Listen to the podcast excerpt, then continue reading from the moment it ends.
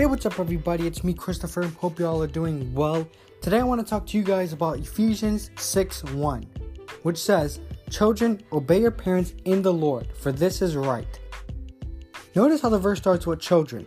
As children, we should be obeying our parents, which means doing what we're asked when we're asked to do it.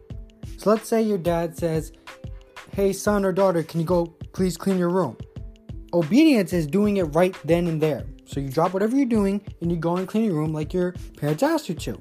Instead of talking back, instead of waiting five minutes, instead of doing what you want to, because that's not obedience. That's not obeying them. Obeying them is doing what you're asked when you're asked to do it. And it continues to say, obey your parents in the Lord. Everything is in the Lord. So if your parents ask you to sin, do you have to still obey them? I believe no, because it says in the Lord which means if they tell you to sin, at the end of the day, God's word comes first, and we need to obey God's word, which says obey your parents, but it also says in the Lord.